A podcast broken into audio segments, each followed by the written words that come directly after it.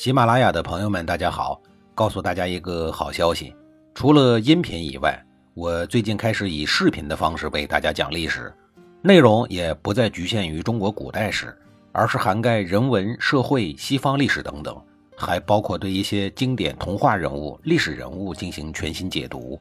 欢迎大家在微信视频号里搜索“志明侃历史”，同志的志，光明的明，调侃的侃，历史故事的历史，我在视频里等你。上一集里，我说到了落难的当佣人的田法章，正和太师角的千金小姐偷偷摸摸、不慌不忙的谈恋爱。他倒是不着急了，而此时的齐国的大臣们却快急疯了，因为他们怎么也找不到田法章。如果没有人来继承已故的齐闵王之位，等于齐国没有国君，没有国君还怎么带领大家复国呀？这时候。田法章虽然知道大臣们在找自己，可是一直不敢透露自己的身份。每次出门的时候，还都鬼鬼祟祟的，小心翼翼的。田法章的不寻常的举动很快引起了恋人的注意。他发现田法章每次出门的时候，都喜欢把脸遮得严严实实的，不让人看见。他忍不住就逼问田法章是怎么回事。田法章见他咄咄逼人，只好向他坦白交代。说自己就是外面每天都在寻找的田法章，是齐闵王的儿子。他对恋人说：“他可不愿意做什么齐王，他只想和他在一起过幸福的小日子。而且他也害怕，担心自己成为齐王以后呢，肩上的责任就重了，各国就会把他视为眼中钉、肉中刺。”听了田法章没出息的说辞以后，大智若愚的太师角之女。说出了截然相反的意见。他知道齐国如今需要田法章，虽然他也想和田法章一直平凡的生活下去，但是田法章必须去临时的王宫报道，担任国君，光复大业。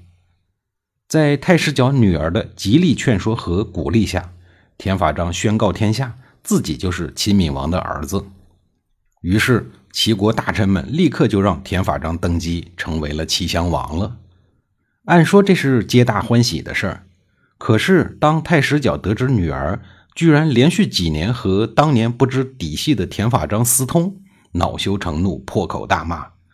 即便等女儿成为了齐国王后，女婿成为了齐襄王，这位太史角也还是铁骨铮铮，说：“女无媒而嫁者，非吾种也，吾吾是人矣。”意思是说，他没有经过媒人的介绍就私自嫁人。这种人是不配做我的女儿的，他玷污了我祖宗的名声。随后，他宣布和女儿断绝关系。虽然被断绝了父女关系，已经成为了君王后的太史角之女，还是十分的贤德，没有因为父亲的指责而心怀怨恨，依然对父亲恭谨侍奉，极尽仁子之孝道。君王后正式嫁给了齐襄王后，一直辅佐齐襄王。肚皮也很争气，很快就生了一个儿子田健。母凭子贵，本来人缘就颇好的君王后，在王室的地位也随之水涨船高，慢慢的就笼络了大量的人气，而这些人气逐步转变了他未来辅佐儿子的政治班底。《史记》记载，君王后的外交用了七字方针：事秦谨与诸侯信。谨就是小心慎重的意思。就是说，秦国是个暴躁的老大，惹不起，所以呢，轻易不要跟秦国发生矛盾和纠葛，尽可能的躲得远远的。事实上，秦国想打齐国也不容易，太远了，两国根本不接壤，中间还有赵、魏、韩等大片的战略缓冲地带，打就要借道，所以没法打。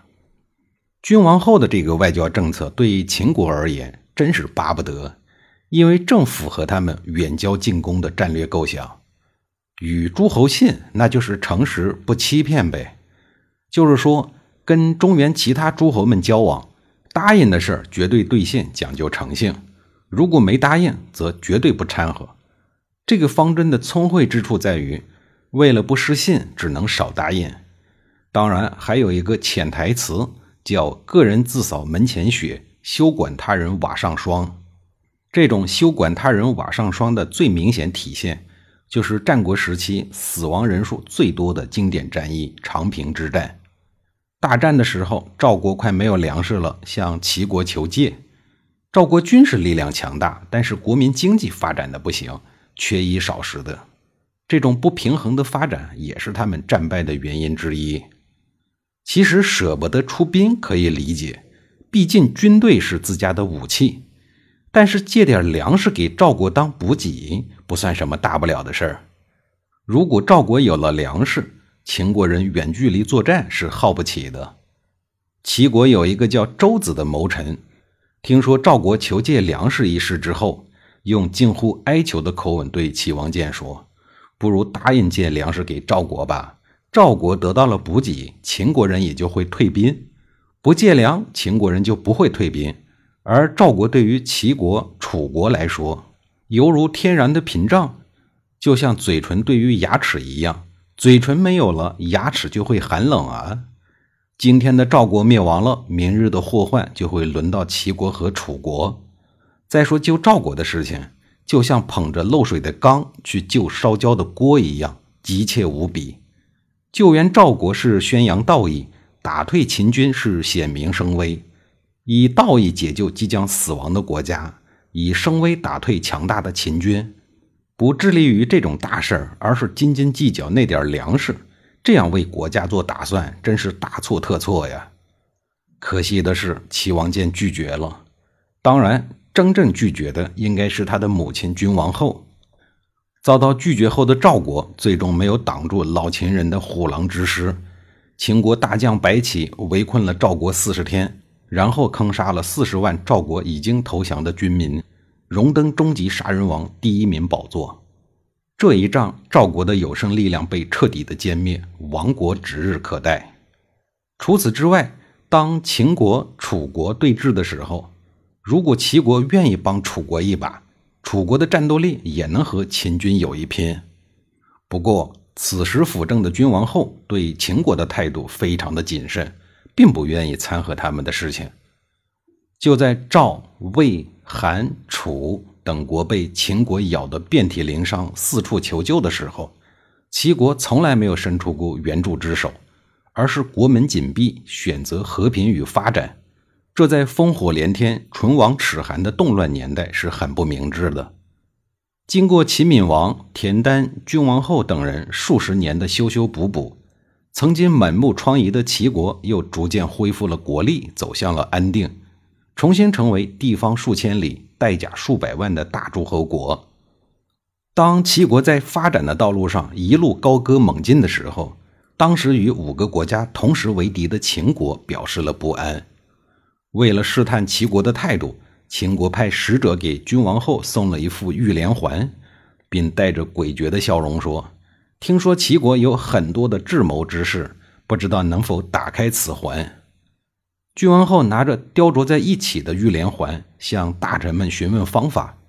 大臣们，你看我，我看你，面面相觑，谁也不知道怎么才能打开这个玩意儿。